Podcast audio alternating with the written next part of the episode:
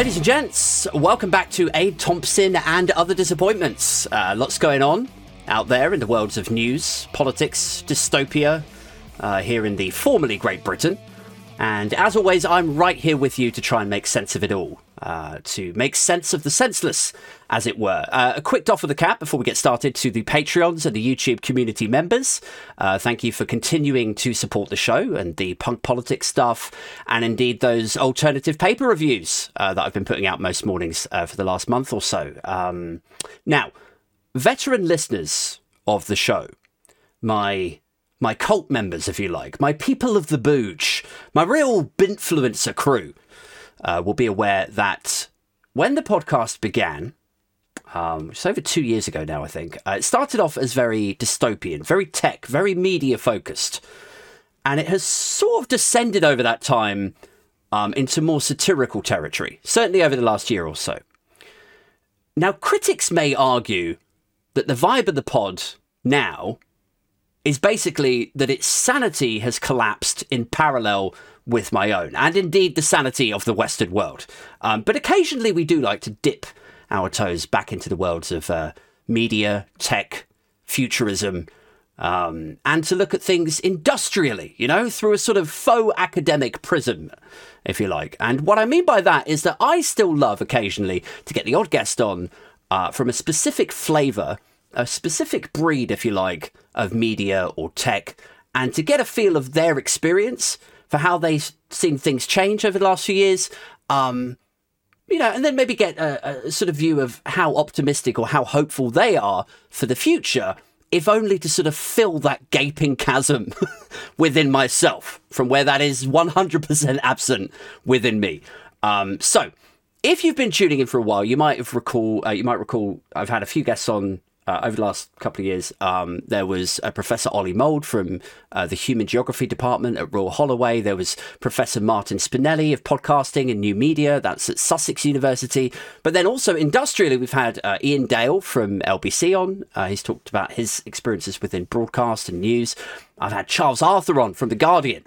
And I spoke to him about what he refers to as social warming. That's social media's effects on political polarisation now and then going forward. Anyway, you get the idea. So tonight, we're sort of going back into that vein. Tonight, I'm very excited to have a guest of similar prestige and a breadth of experience. He's been working in broadcast media, radio and mainstream television for almost 40 years. I used to listen to him when I was a kid as he hosted the Pepsi Network chart on Capital FM. Please welcome to the show, Neil Dr. Fox. Woo! Thank you. Thank you very much. What an introduction. There you go. You've earned it. Well, God, if I'd had a penny, well, I should sod that, a pound would be much better, really, for everyone that said, I grew up listening to you. And if you went on to say, I used to push play and record on my cassette recorder and try and cut you out of the chart, I'd get another quid. Well, there you go. I mean, that was, now, I had that sort of banked in my head. I was like, shall I tell him that I used to record stuff on my notes? Is that well, look, those were in the good old days when you had to make a choice about buying music, right? So you either listen to it on the radio or you listen to the records your mates had bought, or if you were lucky, you went out and bought some stuff yourself. But you had to really think about what you were going to buy. And when you couldn't afford it, because music was expensive, you push play and record and you try to work out that time when I was just about to talk on the radio. And yeah, you push it, cut me out. And then as soon as I'd finished, you'd play it, you'd push record again until you cut all of me out of the link. That's fine. I suppose it's like, yeah, it's like mixed blessings when somebody says, like, I used to listen to you all the time. And then they kind of bookend it with, like, I did used to kind of cut you out of the stuff, though. Yeah, it's fine. They were listening. They counted it as a listener. That obviously, and the listening figures counted. And if their figures were really good, we got paid more. So you know what? I was happy. At the end of the day, I was happy. No, it's good. It was part of people's experience. I did the same when I was a kid, listening to Tony Blackburn do the chart. I didn't have a cassette then, but, you know, you just want to listen to the songs. That's what it was all about on a Sunday afternoon. Sure, sure. And it's actually one thing I wanted to to get your thoughts on. I suppose my first question for you would be like, look, if we look back at that Pepsi Network chart period, and then you went on to Pop Idols sitting alongside Simon Cowell, and then there's all of these Sony Radio awards and Smash Hits poll winners awards, and like, how does it feel to have come up that trajectory, which is all very impressive and everything, but to have now reached the peak by appearing on this podcast? Yeah, I know. It's something that obviously 40 years ago, I knew there was something to look forward to. I didn't know this. Clearly, you weren't even born then. But, you know, yeah, I made it. I made it eventually. But no, it's good. Look, I've been very lucky. I did start it was 40 years ago. Back in 1984 was when I first appeared on my very first radio station, which was called Radio Wyvern, which was back in what was called Independent Local Radio, ILR, which were about 130 stations in the end, all those classic local stations that a lot of people have grown up with, Capital, you know, Piccadilly in Manchester, Metro in Newcastle, BRMB in Birmingham, Clyde in Scotland. You know, these really big stations that really became massive in their local communities. And all of that, sadly, has gone. All of that has now gone. Radio's changed so much. You know, it isn't for the better. You know, it's for the better for some people's bank accounts, but it's not for the better, I don't think, I would say, for the radio industry in general, because you have three massive groups that own everything now. You've got the BBC, who I kind of just think, most of it seems, for me, just needs to be completely rethought. They need to rework how they finance the whole thing. They need to cut down an awful lot. They just need to have a few radio channels and 2 TV channels, and then just compete commercially with everyone else. But I'm sure maybe we'll talk about that later on. And then you've got Global Radio, who basically are Capital, LBC, Heart, Smooth, you know, Radio X. So they've got an awful lot of radio covered and have just gobbled up all those little local stations just to become big, big national brands. And Bauer have done the same. They've got Magic and they've got Kiss. And then they've got Greatest Hits Radio as well. So between those three, they probably own, I think, about 96 or 97% of every radio station people listen to in this country, which is just shit, really. I think it's just too much, really. But and they do it really well. Don't get me wrong. They do what they're doing very well. But what you've got is it all sounds the same. It's all very big and branded, and there isn't any quirkiness amongst it. It's all very safe to me. And that means safe equals a bit dull after a time. And, you know, it's very predictable. But, you know, and all those local stations, it's funny how when you think of voices on TV and voices on radio, we've gone from what was very home counties to, in a way, very eclectic now. So a lot of the main voices you hear on telly and adverts everywhere are regional accents from everywhere, which is sort of brilliant now. And yet on radio, you don't really hear that, because all of that's disappeared. I was thinking, like, it's a shame. And look, I don't work in professional broadcasting. I do this as a side gig, and I'm very passionate about it, but it's not, you know, I just want to be clear about that. But my perception of local radio, from what I've heard from my old man, because he worked in the game for many, many years, is that back in the day, local radio used to be a sort of training ground. Like, you would have people coming up, volunteering to do the night shift, to cut your teeth in what it means to do, like, live radio, to interact with listeners, take calls and so on, think on the fly. And then those guys would rise up, and they would be the faces, or voices more accurately, of your Capital, of your Radio 1 and so on. And my perception is now that a lot of the local radio, not only has it been bought up by the big boys, but it's also, is it not, like, all syndicated and largely voiceless, just like Greatest Hits stuff happening? I think, look, there is a lot of that, I think, yeah. And, a lot of it all comes from, say, you know, Leicester Square. It's most of global stuff. And you know, and this is where things need to change. We're in a slight interim period at the moment, I think. So you've got regulators saying that if you want to have a local license, for example, in the, you know, Newcastle area, you've got to have a local show coming from there. So, you know, so Heart will be basically the entire day will come from London and Leicester Square, but you'll have one local show. It's sort of, in a way, a box ticking exercise. So it still keeps the regulators happy, but it's just, it's not really right. It's not one thing or another. And eventually all that will go. They'll change all that. And they've got to change it, really, because otherwise you know, commercially. So on the one hand, I'm not sort of knocking the big boys, but, you know, commercially, they've slightly got their hands tied, even though they've got giant monopolies, because on the one hand, you've got that. And then you've got this, in a way, this ridiculously outdated institution called the BBC that, you know, we still have to, I have to buy a license to listen or watch the BBC. I listen to nothing on the BBC. Yeah. I watch literally nothing on the BBC, and yet I have to pay for it. And in a world where you go, well, I'd like to listen to, no, I'll get Apple TV for £7.99 a month. That's my choice. It's got some good stuff. If I don't like it, I can always say I don't want it. Yeah. Similarly with Netflix or Disney or Paramount, with a zillion channels and choices, you kind of go, do I want it? Do I want to pay for it? Yes or no? And you do kind of go, so this, it seems so out of date that someone's going to go, you have to have a license to listen to TV. So my kids who are 22, 21 and 17, they kind of go, well, that's bollocks, isn't it? Why do I have to have a license? You kind of go, well, technically, you know, I know you're at university and technically your house needs a license. And they go, well, but we haven't got a telly. I just watch everything on my laptop. Yeah.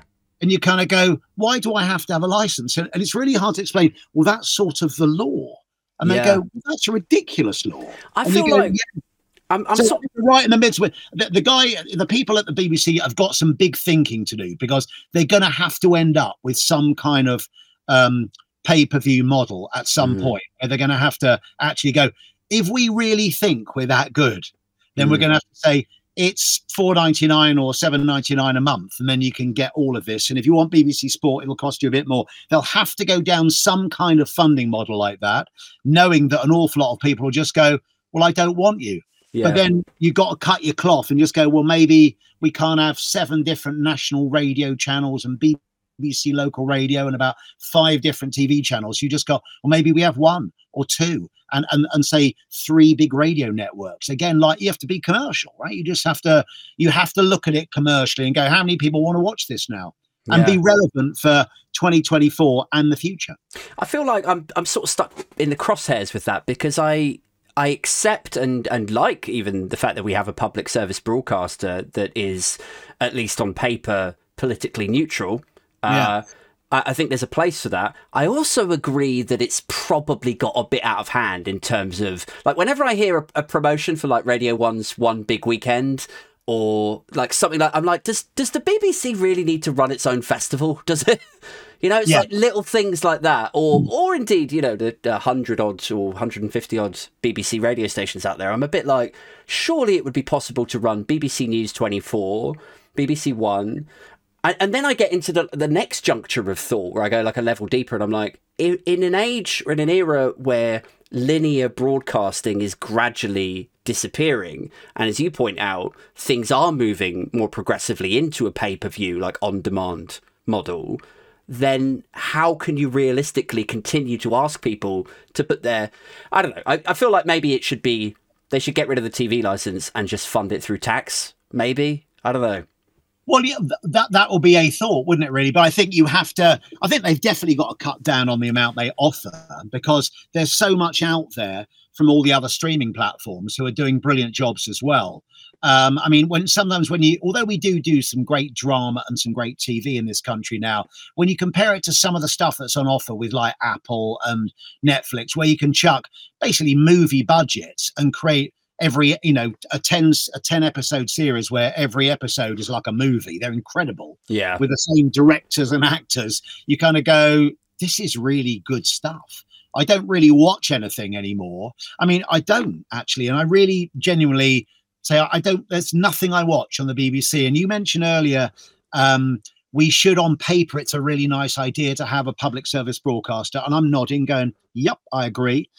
And technically, they should be politically neutral. Well, they're not, though. I mean, so here, like, they're not. They really aren't. They're biased, and we don't want bias. So if they did do what none of the other services do, and just let you give you, here are the facts of the news today. This happened today. Yeah. That would be refreshing.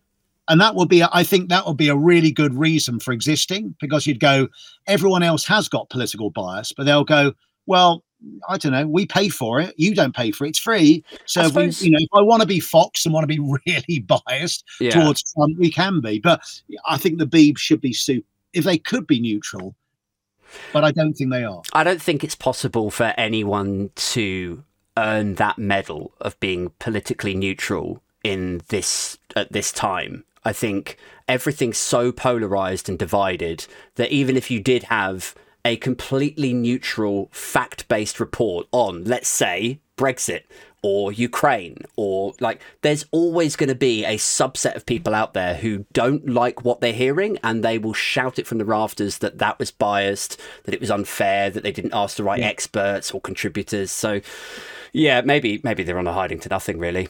Well, that is hard. And of course, look, you have finite time to broadcast the news. So if you've got half an hour, someone has to make the decision. What stories do you put in there? I mean, literally 24-hour news could be just literally full of different stories. But if you've got a half-hour news program, someone, the editor, is making a decision what we put in there. And obviously some people will go, well, why didn't you put this in? And other people will go, well, why did you put that in? So, yeah, I agree.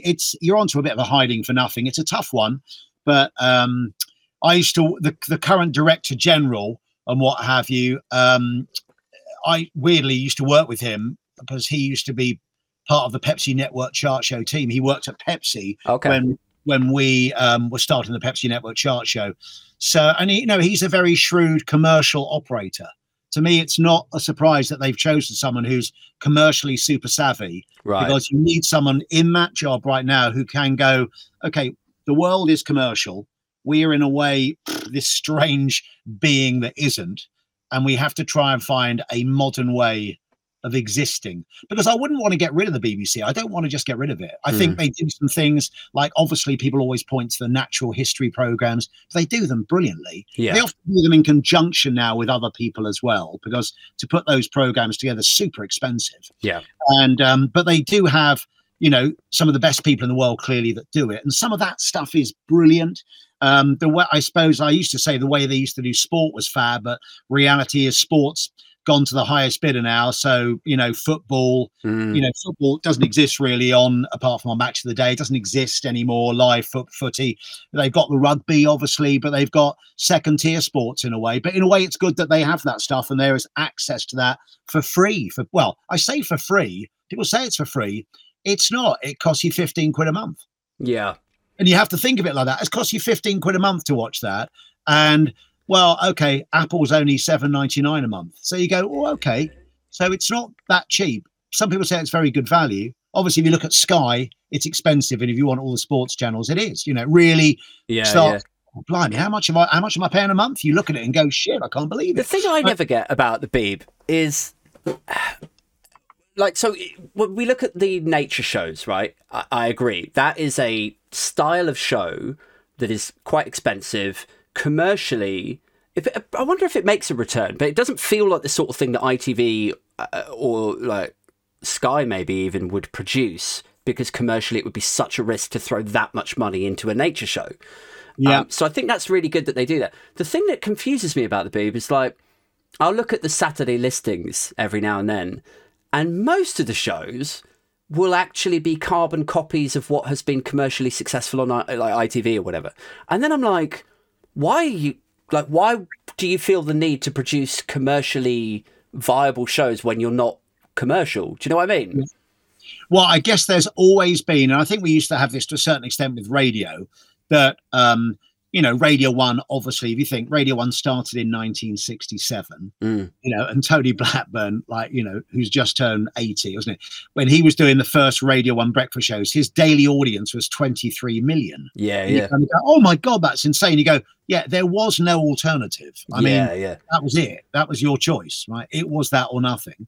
From those days, and then, of course, you had in 73 commercial radio started, and...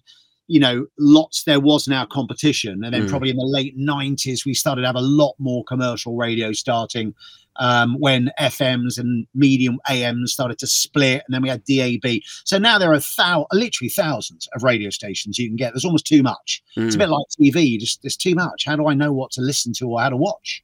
But that must have been a weird period to live through, because you were doing the Pepsi Network chart at a time, as I mentioned, when I was a kid. And that pop culture... universe seemed so electric and massive and glitzy. There was pop superstars. Like, I mean, I know that we have Beyonce and Rihanna and stuff now, but to contrast those with like your Michael Jacksons and Madonnas back in the day, and your Guns N' Roses with whoever the big band is now, is just, to me, like, there's no comparison. These were colossal stars.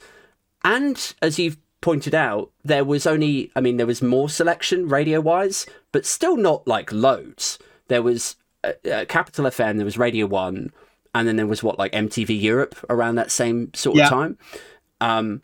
So it felt like that was a really electric time to live through. But then it must have, as you mentioned, it must have sort of like diluted itself a little bit more as more of these stations came online, as MTV Europe turned into MTV UK, and all of these other music video channels started exploding. And, you know, now we get into a period where we're at now, where there's not just loads of music video channels.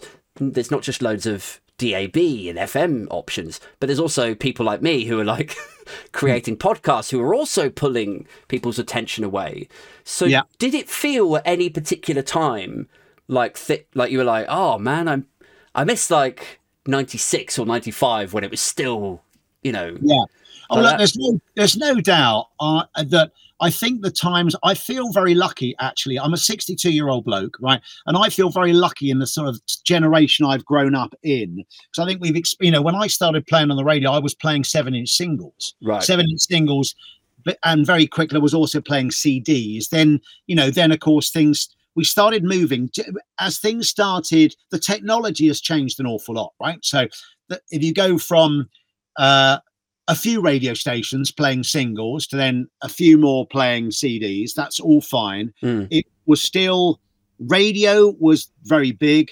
You had big record companies who were basically, you know, working well with the radio stations. If you didn't get on the radio, no one was going to hear your song. So you needed the radio. So we worked really well with all the record labels.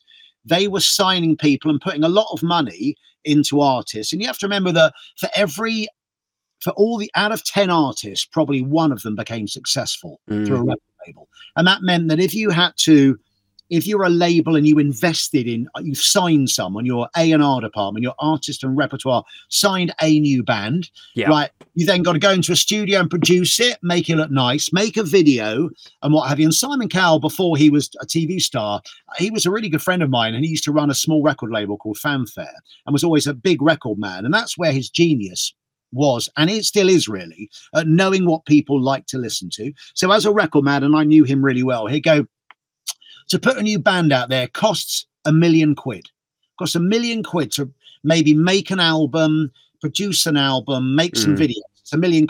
Now, if you think you might have 10 acts and out of them one does well, that means 90% fail. That's a lot of money that you are losing. So it was not a very good model. So I think the record labels had to try and find a better model. And while all that was happening, came this digital revolution. So if you think of Napster, that then turned into, say, iTunes, and then the music streaming platform, Spotify and Amazon, that's completely changed things. Absolutely transformed the music industry, because the music industry was slow and lazy and didn't see it coming. But what it meant was, in a way, no one ever had to, as now, no one buys a record unless you go out and buy a vinyl copy. Yeah, it's done.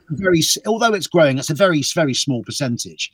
When we've ended up in the situation that you can get every record that's ever been made, pretty much, for £7.99 a month.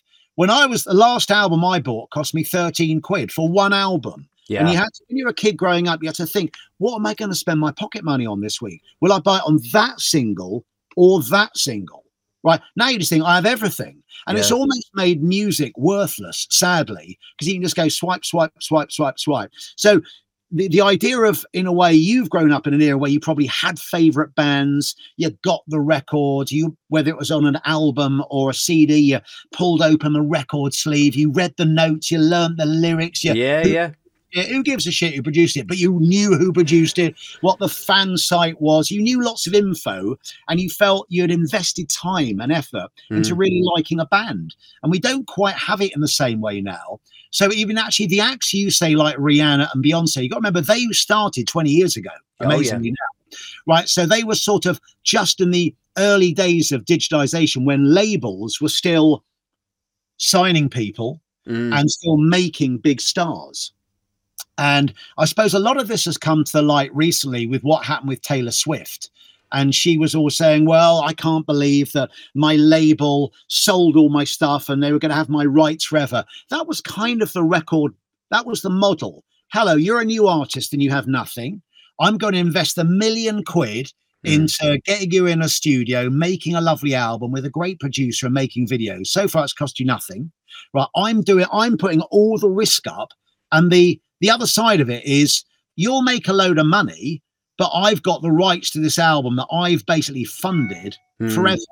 Now, of course, some people go, forever? That seems outrageous. But it was sort of the model, and everyone sort of was quite happy to a certain extent with the model. Then when you got better known, you could maybe go back to your record label and go, hang on, can I have a slightly better deal? I want a better percentage. And I don't think that quite the truth about what's happened with Taylor Swift. And I was talking to a mate yesterday who was involved in all that and knew all the facts. And he went, actually, her and her family and her father did have quite a good stake in the record company that owned her. Right. To start with, but she just wanted total control. So she has gone, you know, very ballsy, has gone, I'm going to re-record all my albums. Yeah. Right. And actually she's done deals with the big radio networks that go, I will come and do a free gig for you guys every year, but you can't play any of the old Taylor Swift albums. You only have to play the new one. So I get all the rights. Yeah. So she's got the power, and of course other artists now, but it's what I'm saying is changed the whole relationship between label, artist, and radio stations. It's all changed now. The streaming platforms have become very, very, very powerful. You know what's interesting though about that is like, so again, like I'm not in the music industry, but I know people who have been signed to labels, and they've told me fucking horror stories about the contracts that new artists are being signed to now, where 20 years ago, as you say, somebody would put up a lot of money. They'd put some cash into a music video, the promo, getting nice photos taken, the recording process, etc., etc. But then the record company would take X amount of profits from the record sales is the key thing. Nowadays, as I'm sure you're aware, but listeners may not be, the record companies are like, well, nobody's really buying records anymore. And effectively what we are now is a marketing agency. So we're going to sign you to our veritable marketing agency. And then when you, like, the streaming is not really going to pay anything, so we won't make any money from the streaming. However, we do have a stake in Spotify, so we've got some equity there. And then the way that they make their money back from their investment is they take money out of the touring revenue, which I don't think they ever used to do. I think that was like the artist can run their own tour and sell the merch. And now, obviously, we have income coming in from social media, but the record company will now take that as like a 360 deal. Everything is up for grabs. They're like, if we spend this money promoting you, you're going to become a big star, and we want a little piece of everything. Every way that you make money comes back to us now. Like, isn't that horrifying?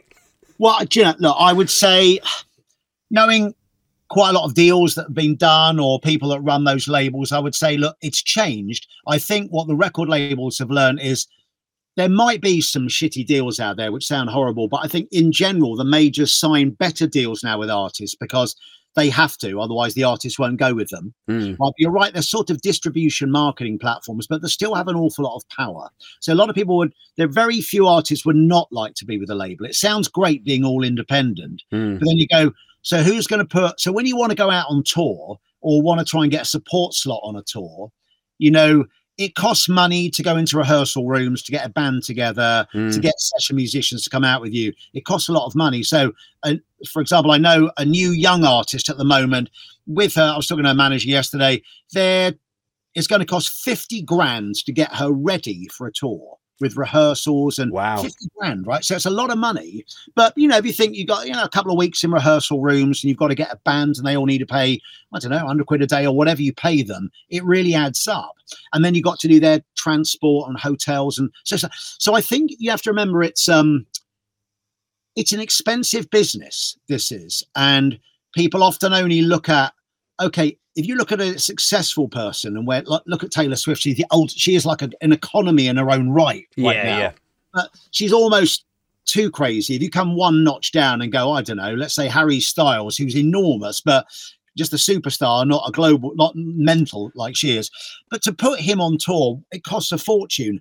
But you look at the success stories and you see what they're making, and you think the people who are invested in him are all making good money.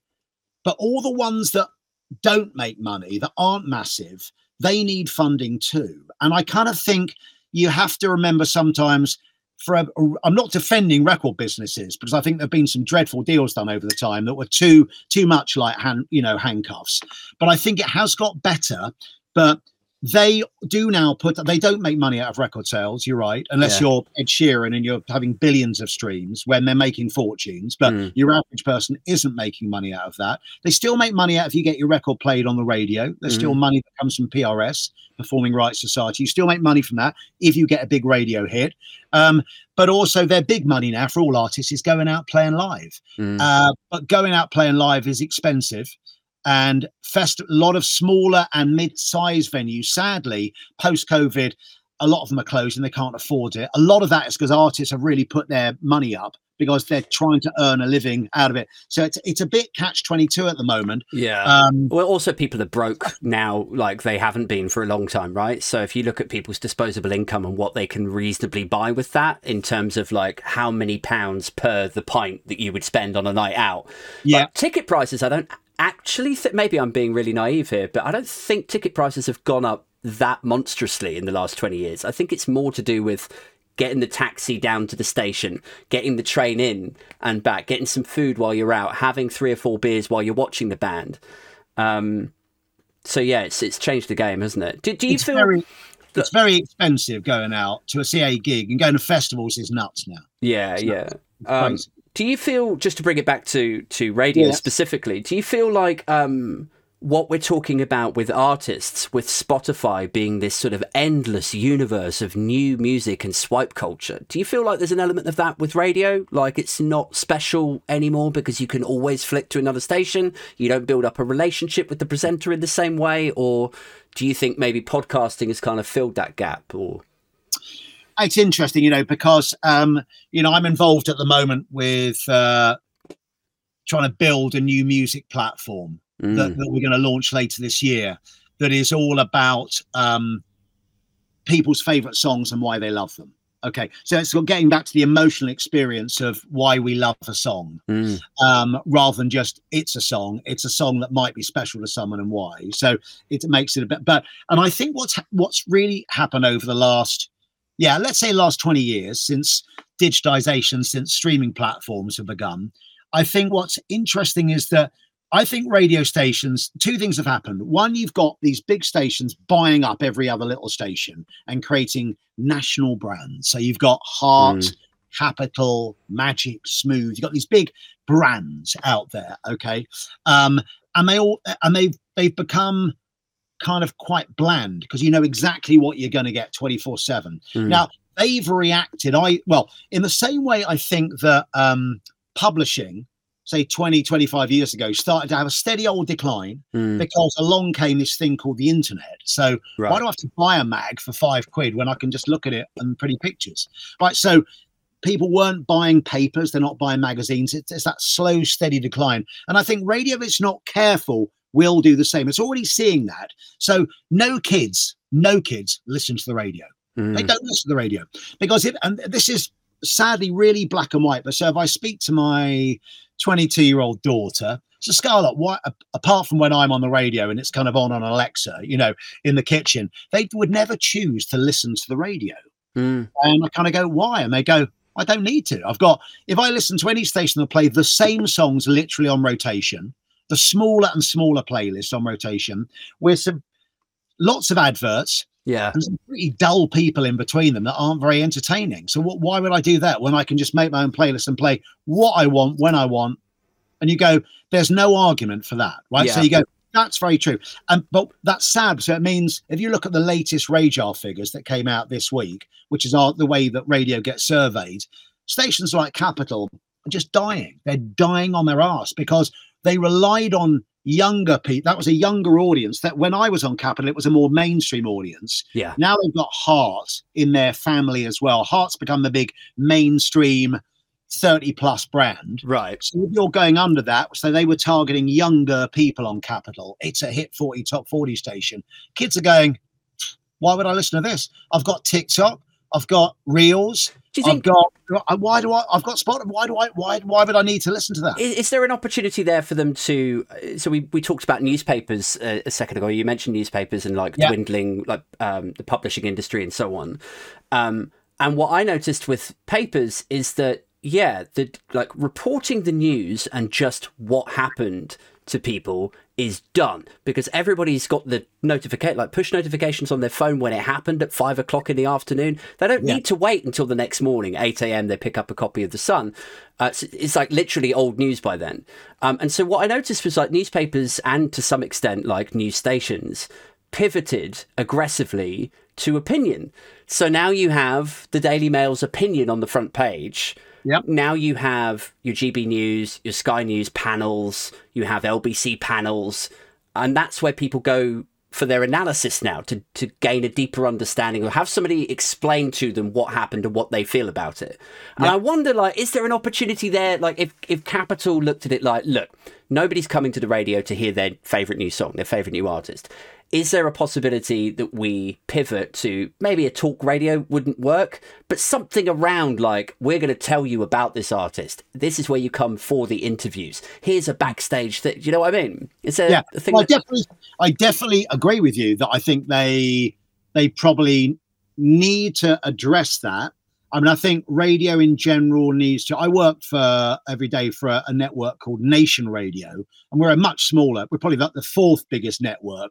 But the difference between us and Bauer, which is the third, is a bit of a quantum leap, got to be honest. Right. But I suppose we have the ability to be a little more flexible and maybe play more music, more songs. So we're not so tight on our playlist. I mean, I think what's happened is that, there's always a great argument between jocks, DJs, and our program directors, right? And trust me and Chris Tarrant, say back in some of those meetings 25 years ago back at Capital, we had a legendary program controller called Richard Park, this Scottish bloke who was a genius when it comes to programming radio. He ended up being the headmaster on Fame Academy. Okay. And probably I don't think there's anyone better in Britain still, and he's in his late 70s, to understand music radio. But music radio has changed and music streaming has changed it. And I think what they've done is they've gone, right, people are listening to us for less and less time because they have this other way now of getting their music. We used to be the only way radio that you could listen to music, really.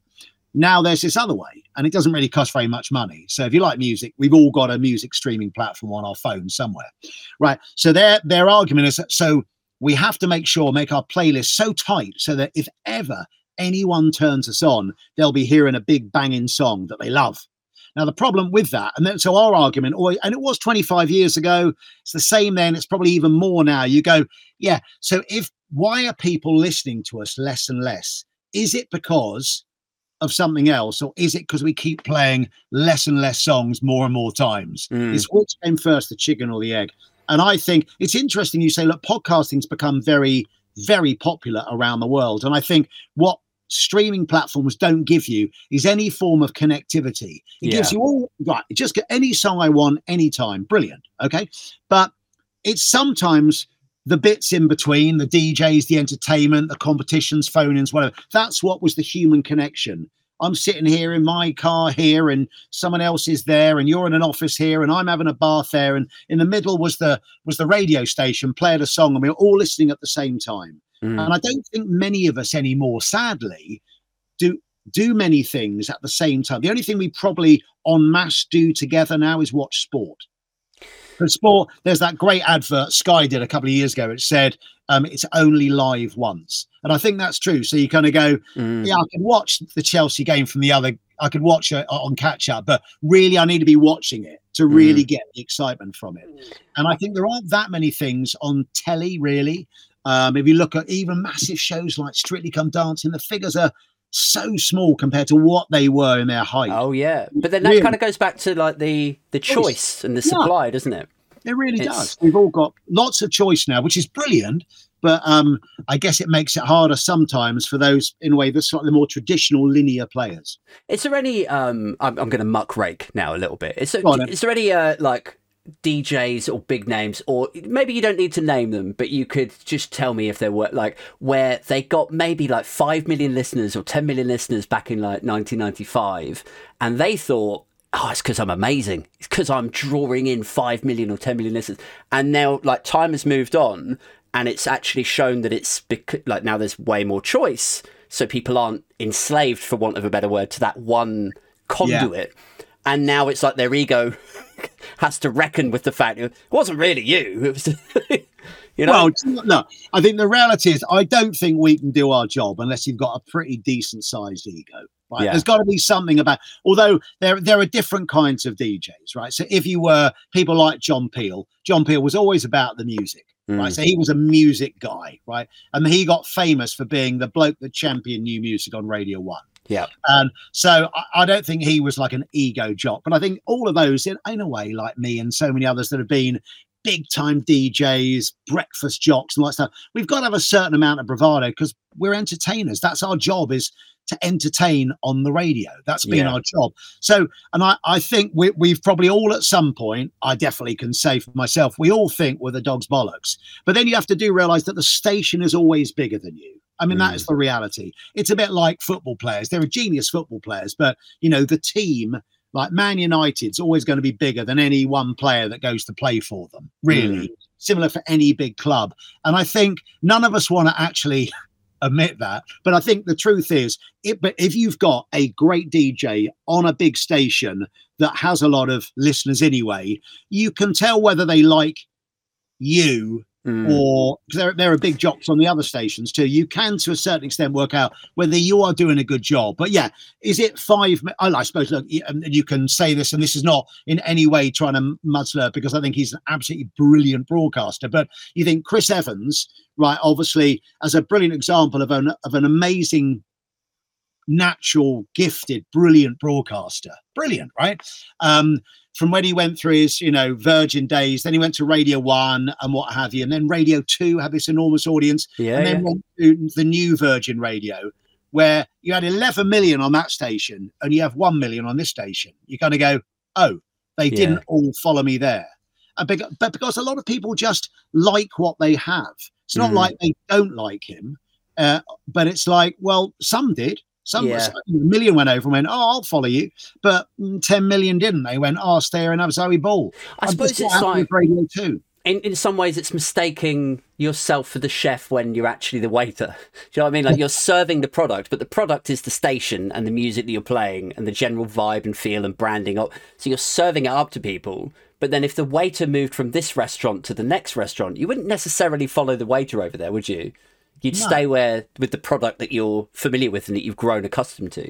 Yeah, it's true. I mean, people generally, and I've always grown up, you know, I really got into radio when I ended up at university in America for a bit. And I heard amazing American radio in the early 80s, when British radio was pretty dull. All commercial radio was very magaziney and middle of the road. It was dull. I'm sorry, it was. And the Americans were, it was unbelievable. It was just like they had thousands of stations marketed brilliantly, and it just all sounded exciting. And that's what made me go, I want to be on the radio. Yeah. And I think we ended up actually in the UK, but understanding what made better radio. And we had great radio really good radio over here for a time, I think. And I think what you worked out was that each radio station, if it's done well, a radio station has a personality, okay, of its own. It has a feel, and it's made up from clearly the kind of music it plays, the kind of jingles it has, the way it does its news, the way it does its traffic, the kind of presenters it employs. All those things give it a feel where you just kind of, in the olden days when, in a way, radio was king, and I suppose for anyone 30 and above, really, you kind of went, you just liked the feel of a station. So you might have just gone, I kind of like how Capital does things. Or you go, oh, it's all a bit loud and brash. I kind of like a bit more BBC Radio London. Or I like Radio 2. It's like choosing your friends. Sometimes people want the big loud ones, and sometimes I want someone who's a bit quirky and alternative. And I think radio was a bit like that. At the moment, it's all a bit shiny and bland in the really big mainstream. But you definitely, I guess, still pick your tribe, and that's what it is. You're going, you know, do I want Heart? It's like happy handbag music, lots of Sister Sledge and ABBA, woohoo, and everything's positive in the world. Or do I want Radio X, where it's like, okay, I'm a bit more grungy, here's something a bit more alternative, and, you know, Moyles will tell you a slightly cynical gag and do it in a very clever way. So, but again, it's all about finding who you want to hang out with that day, because that's what radio was, it's who you're hanging out with. Did you, just out of curiosity, so when you were exposed to American radio and you came back here and you pursued it, did you envisage or did you imagine yourself as a presenter, as a jock, or would you actually have quite like, were you into the music? Did the music interest you sufficiently that you would have quite liked to have been a John Peel? Oh, I see. Well, I've always loved music, still love music, and have championed music. I guess a lot of the music I championed was pop and very mainstream. Yeah, yeah. And I guess I got into radio. You know, I had this plan of when I was 24, working for a little station, I wanted to get on a big station. I wanted to be on Radio 1 or Capital. And I made a sort of vow to my dad, who thought I was insane to try and pursue this broadcasting career, because it was not a very secure career. And, you know, I'd gone to a school and a good uni and all this kind of stuff. And he went, come on, my son, you can be a captain of industry. And I go, yeah, promise I don't want to be. I want to be a jock. And he thought I was mental. But he said, please at least tell me you had a plan. So I did have this plan, and the plan all worked, you know, went very well. You know, by 26, I was on Capital, and it was all going, you know, well.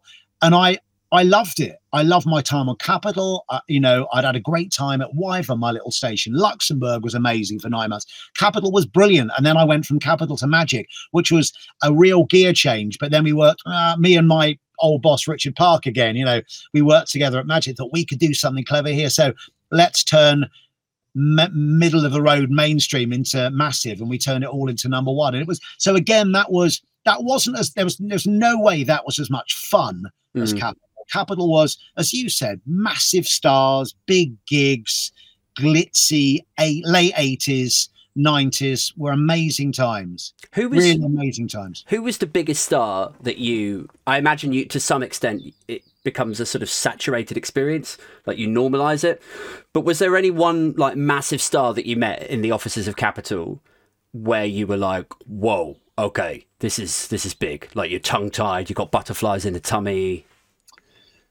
Do you know, we were lucky by the look, we'd interviewed everyone and done everything and been round to their houses or hotels or gone to their gigs. Like, you know, that was the nature of the beast. And I think the first time I interviewed Madonna was quite a daunting one, because I'd seen the interview she had done with like Jonathan Ross, and they'd been quite awkward, right? Being a bit sort of like, oh god, is this going to be quite hard? But I remember when we met her, we had to go over to Paris to interview her at a hotel, and it was sort of spend a couple of hours with her, and it was actually, she was just brilliant. Really? Me and my producer, but mainly because when she walked into the hotel suite where we were going to be doing this, I at the time was sitting on her toilet, okay, with my trousers around my ankles, and my producer was taking a photograph. We just thought it'd be so silly, and I was sort of thumbs up, piss takey picture of me sitting on Madonna's bog, you know, like, honestly. And then she walks in, like, hey, what are you guys doing? And then it was like, okay. We just said, we just thought it'd be really funny to take a picture on your toilet. And actually, thank God she found it funny. And it kind of broke the ice, actually. So we actually had a really funny conversation with her, she was very funny, very witty. And then, of course, the next time I did an interview with her, she remembered us for being a bit daft.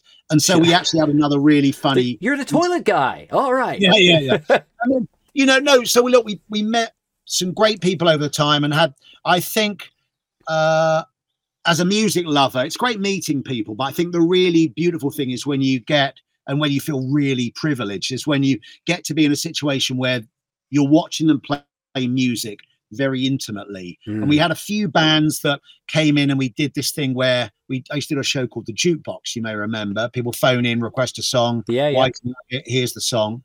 And we did a few of those with some bands where we sort of had, hey, here's Bon Jovi in the studio with us, and pick your favorite Bon Jovi song and they'll play it for you. Oh, cool. Yeah. And, you know, so it's like, and you're hanging around, and that was brilliant. And so we did it with a few different artists, Brian Adams. And when you get to see them, you're literally in a tiny studio and you've got their band in there and you go, wow, this is, I'm really lucky. Yeah, this it's is like really cool thing. Up close, raw talent. Oh, must be really. Yeah. Yeah, and I suppose then over the years you got to know some people, and I really did always have, like George Michael was such a nice man, but you know George in the end became a bit sort of paranoid, didn't really want to go out very much. So in the end, he'd say, "Well, look, just come around my house, we'll do the interview round there," and he'd go and sit, you know, around his house and have a cup of tea, and then he'd play you songs he was writing on his computer. So and then you felt, God, I feel really lucky doing this because here's a really nice bloke who's a genius musician. Yeah. I mean, genius musician, and you're getting a chance to have a chat with them about how they make songs. And that's, again, as a music lover, you go, I'm really lucky.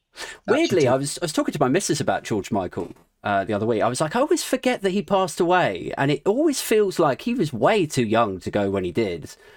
And she and I had a sort of 5-10 minute conversation about him where we were like, the thing that, like, I wasn't like a huge, you know, frothing George Michael fan, but what I really loved about him was that not only was he very talented, not only was he British and monstrously successful the world over, which is always nice, I think, for a Brit to see someone do that, but it was the wit, it was the fact that when he was caught short, you know, in one of his very public situations, he then, like, he didn't put out some sort of big apologetic statement about it. He went away, recorded that song outside sort of, you know, took the mick out of it, and then did a very tongue-in-cheek video about it all. And I was like, he doesn't take himself too seriously, or he didn't.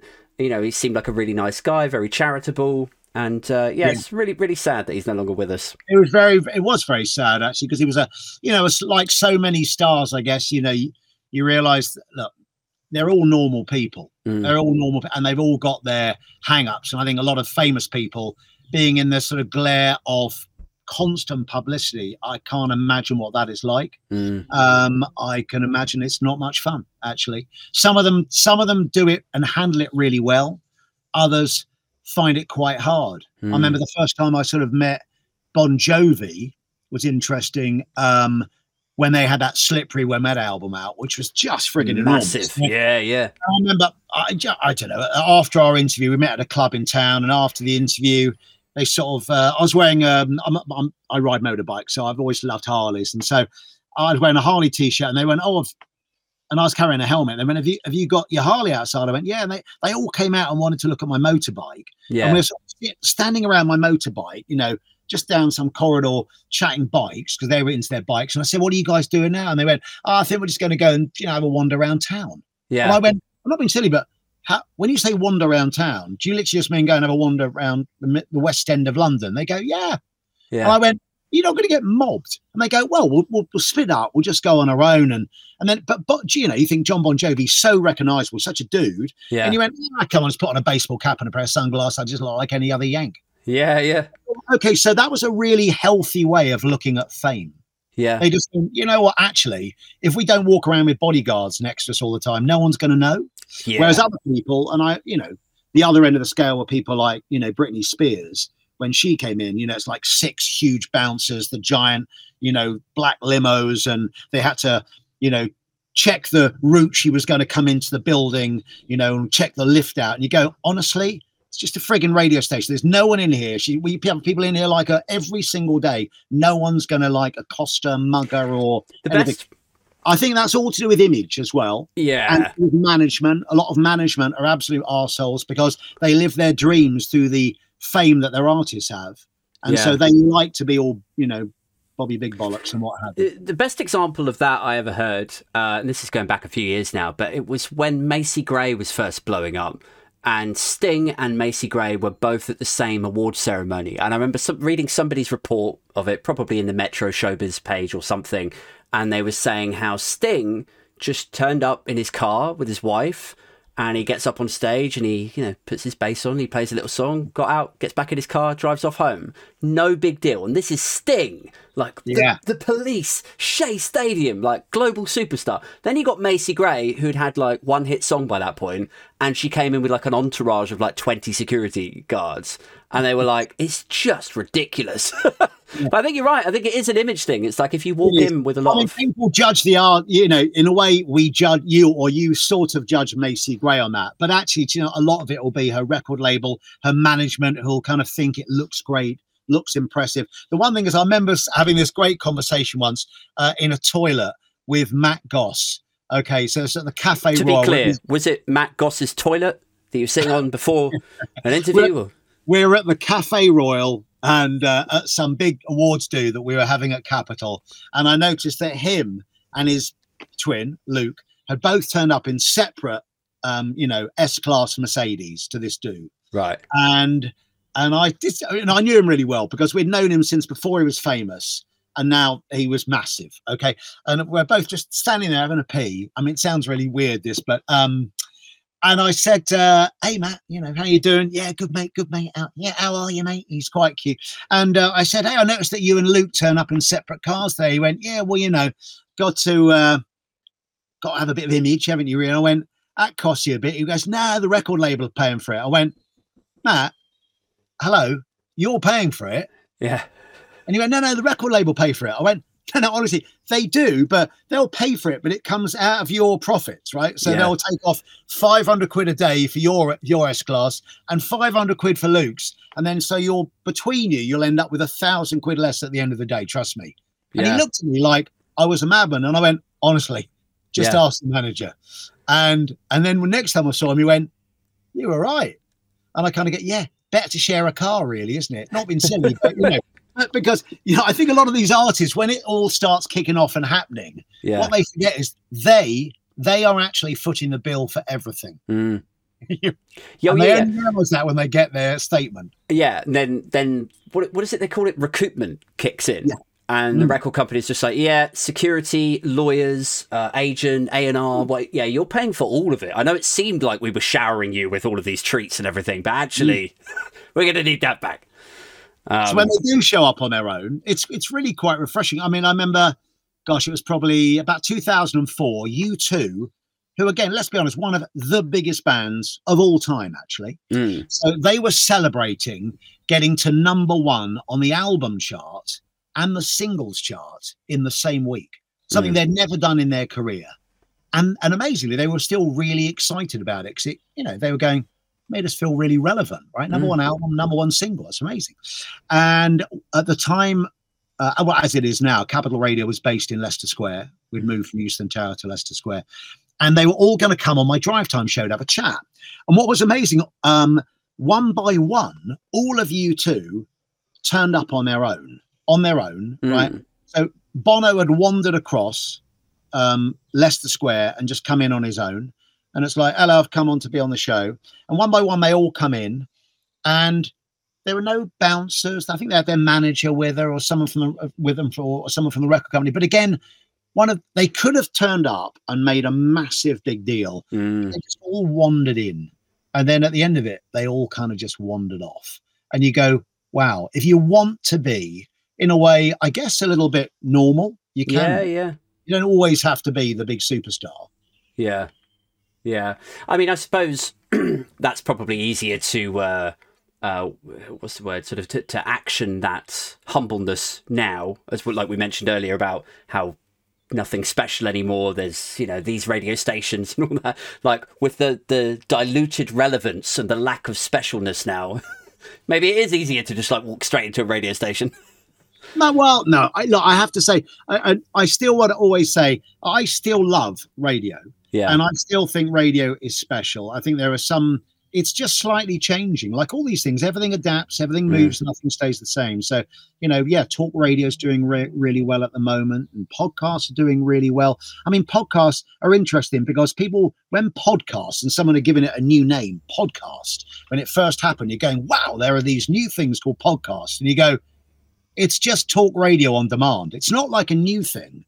It's just some people talking. It's well, I think Logan just talking, but then you can just record it and go, I'd like to listen to it now, please, rather than have to listen to it, you know, at 8 o'clock in the morning or when. Well, I think what made it different for me was like, to me, it was something that could be produced independently, which is one of the things that excited me about it. Because, like, whether I was, so I used to do a lot of stand-up comedy back in the day, and I used to run my own nights. And before that, I did a lot of music, a lot of band stuff. And I was always hugely bought into the punk rock do-it-yourself aspect of things. And so when podcasting became a thing, and I jumped on it pretty late, I thought I'd sort of missed the boat. But one way or another, it seems to have... attracted an audience, which is good. But it disappoints me a little bit when I see official radio stations putting out content on demand, is how I would see that stuff, as though like it'll be branded as a podcast. Like, check out the LBC podcast. Don't forget to download the LBC. I'm like, that's not a podcast. Like, a podcast is two women having a glass of wine, exchanging stories about guys that they hooked up with like 10 years ago, and 10,000 people tune into it. They download it off Spotify. You can set it up cheaply on Pinecast. Like, it, to me, it feels indie and punk rock and DIY. Yeah. When it starts bleeding out into the mainstream, and it becomes this sort of gentrification of broadcast of, do you know what I mean? Like, it's like, it's disappointing. I feel like it's being dragged away from the thing that made it special. Yeah, I would agree. I think there was something beautiful about, and look, tech has changed so many things. It's enabled like this conversation to happen, you know, from your home and my home. And we're just sitting there having this great chat and videoing it. You know, obviously a lot of the tech really, two things can often really change tech, and that's war is one of them, because suddenly the technological advances are massively made. And then look, we had a pandemic which did the same thing, when the world was told to stay at home, and suddenly everyone was going, shit, we got to be in contact, how do we do this? And so Zooms and Teams and all these things, everything massively got a lot of money chucked at it, and now we can all exist like this. And cheap microphones that sound really good, link up to your computer on your mobile phone, it's brilliant, right? So we can all have access to it, which does make it feel, you can make music. Look at Billie Eilish, her and her brother make like multi-million selling albums, Grammy award-winning stuff in their frigging bedrooms, and it's fantastic, right? But it comes down to the people, the talent at that start using the tech. You know, you have to be talented to start with. It doesn't, you can't polish a turd. Sure. You know, right? That great old expression. But I mean, look, the tech's been a fab thing. And I know what you mean. It feels like the official LBC, as you mentioned it, you know, podcast is really, I suppose, well, this is the evolution of where radio is going to go. You kind of go, do I need to have a station that's here 24 hours, 7 days a week? 3,650, or can I just go, let's make a podcast for an hour and then listen to it when you're on the tube, or when you're going to work, or when you get home and you got a bit of time? It's sort of on demand is how the world is. Look at TV, you know, I think you'll become a lot similar, you know. So you watch what you want when you want, and you'll listen to what you want when you want. I think you're probably right. I'd like to sort of round off, because I know we're a bit short on time now, so I'd like to round off with a couple of quick fire questions. Okay. They may or may not be actually that quick fire, but I'll try and get through them nice and quickly for you. Right. Here we go. Are you ready? I'm ready. Okay. So, Neil Fox, you did the Pepsi chart. Mark Goodyear hosted the Radio 1 Top 40. Within those years, though, there were obviously chart rivalries. Take That and E17, Blur and Oasis. But who would win in a fight between you and Mark Goodyear? We won. We won. We, and I say we because when I was the face of the Pepsi chart, and I started it in 93 and we ended in 2005, and there was a massive team of people that put it together. I thought for a second you meant we were, as in you and Mark Goodyear had teamed up and beaten people like in a pub together. You know, I didn't know. Yeah, we beat people. No. Well, we beat. You know, obviously, we ended up. You know, when we started doing the chart, I mean, Radio One, I think, had 4 times the listenership of us. What was the old network chart didn't do that well, and then the Pepsi chart changed the whole format. We changed so much about that show, and it became a very entertaining Sunday afternoon show, very different really from the Radio 1 chart. So we gave a proper alternative. You could either have us, which was a bit bright and loud and different, or theirs, which was at 40, at 39, at 38. So they did theirs in a traditional way, and we did a whole new way, and we ended up doing rather better in the ratings. But he was, I mean, Mark Goodyear and I know Mark really well. He was a brilliant jock and really lovely fella. And actually we had this really lovely, friendly rivalry while we were doing it all the time between us. About, what's amazing, between us, about 10 million people on a Sunday afternoon listen to a countdown, which is incredible. Okay, question two. Most DJs can choose what songs they want to play, either from the A-list or B-list or whatever, or if it's a nighttime show, maybe the selection is a little bit more about what they personally want to play. But hosting a top 40 show means you're basically just told what to play again and again. Was there ever a time when you thought, do you know what? Fuck this. I'm going to play OK Computer from start to finish. There were definitely times when of course we get bored of seeing the same old thing. But, you know, I'm going to say the sort of politically correct answer to this is you always kind of go, if you play for Chelsea, you're going to have to wear a blue shirt. Right. So if I decided I want to work for Capital Radio, which is a massive number one top 40 station, it comes with, I've got to wear the blue shirt, right? I can't suddenly go, but I really want to play that amazing album track from Blur. Or my boss would go, well, you fucking well can't, all right? And he was very funny. Sometimes people did try and play their own songs. Yeah. And I remember very famously he said, it's a great song, Foxy, in that broad Scottish accent. He says, if you want it, go home and play it on fucking repeat if you want to, but not on my station. And that's, to a certain extent, I kind of understand it. Yeah. At the same point, there were songs that you'd listen to and kind of go, God, I really like this. So I remember first hearing, it's a random song, this, Enigma and Sadness. Do you remember that? Yeah. The Gregorian monks set to a dance beat. Yeah. And I remember hearing it somewhere thinking, this is really cool. And I wanted to play it on my show. And so I did. I mean, it wasn't like a crazy song, was it? It ended up at number one. Yeah. But I remember sort of him going, why are you playing that? We just thought, it's going to be massive. Yeah. And there was a certain amount in the evenings where you could get away with more because we were maybe a little bit more about new music, but new mainstream music, not new music like John Peel new music, but here was lots of new stuff. So if you're a kid growing up listening to Capital, you probably know we were going to play big stuff first. Yeah. There's that old adage, what was it, like revenue by day, reputation by night, right? So at night time, fewer people listening, fewer advertisers, maybe you get away with something a little bit more experimental. Question three. Yeah. If there was a new show out on Amazon Prime or Netflix or something, and the show was called Times I Was a Bellend, what episode of your life would you donate to it?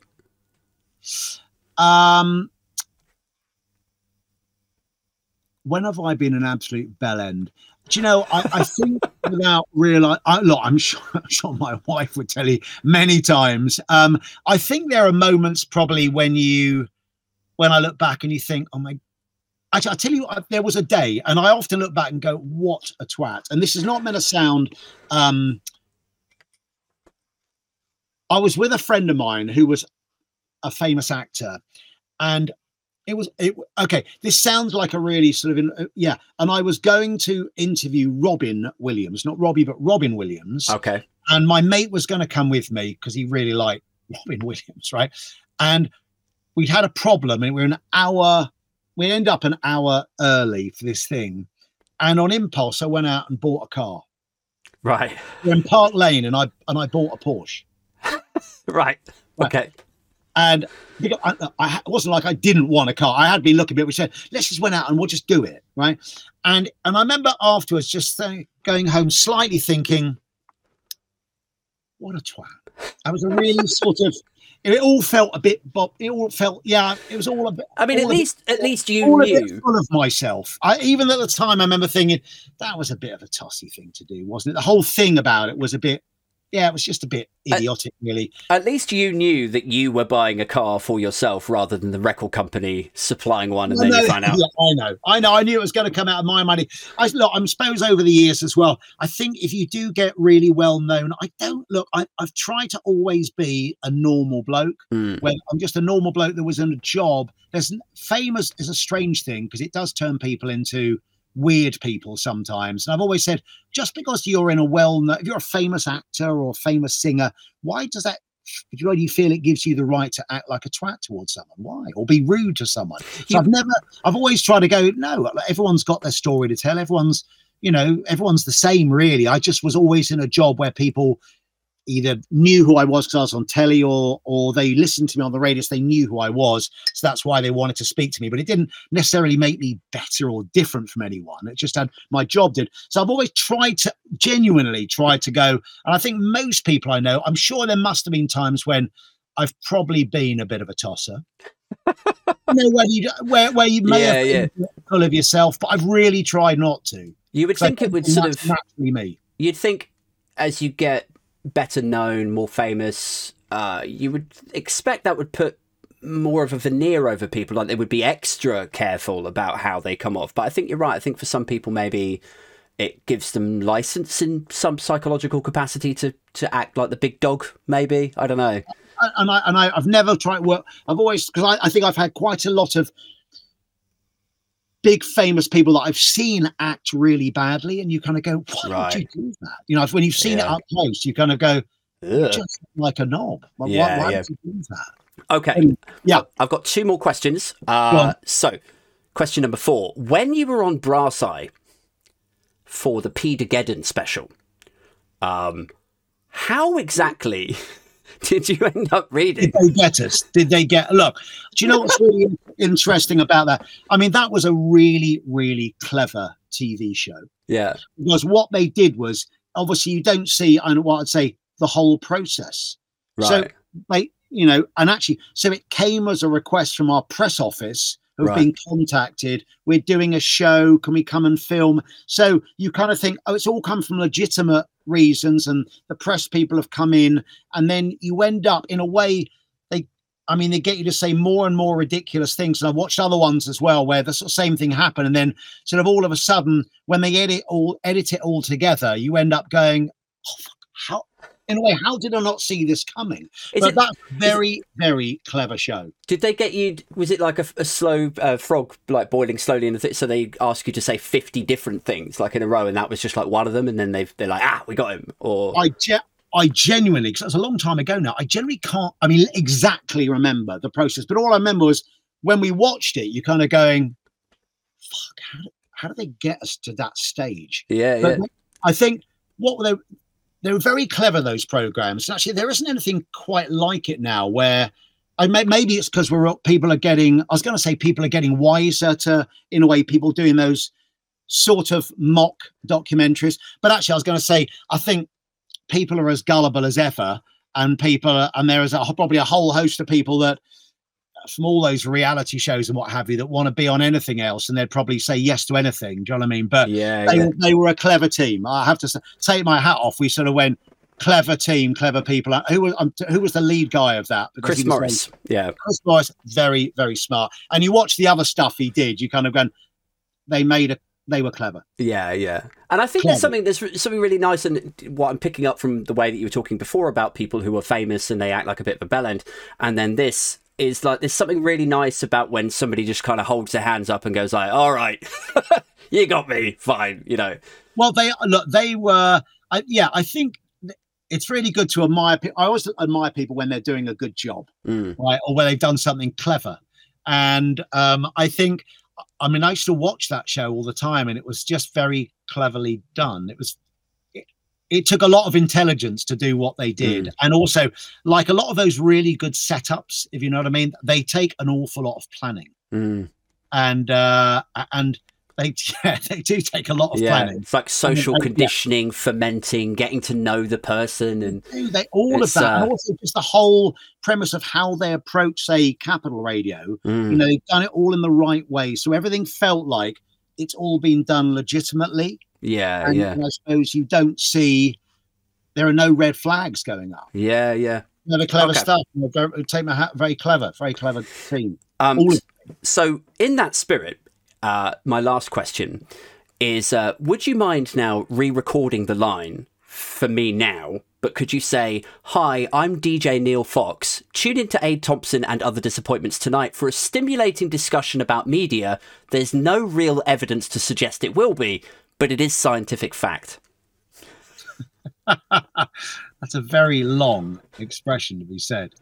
Hello, I'm Neil Fox, and can I please recommend that you tune in to Ade Thompson's brilliant podcast, of which I will be a feature of. It's going to be an absolutely fascinating discussion about media and other topics, of course.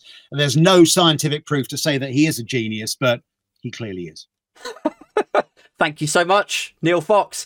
Okay, guys, thank you very much for everyone that's tuned in. If you've enjoyed this episode or perhaps some of the other stuff that I've put out, do consider popping a little super thanks tip in the tip cup for me here on YouTube. Or if you've been enjoying all of the other content that I've been putting out for a while, why not consider joining my goddamn cult over on Patreon or here on YouTube? If you click on my profile, click the little join button.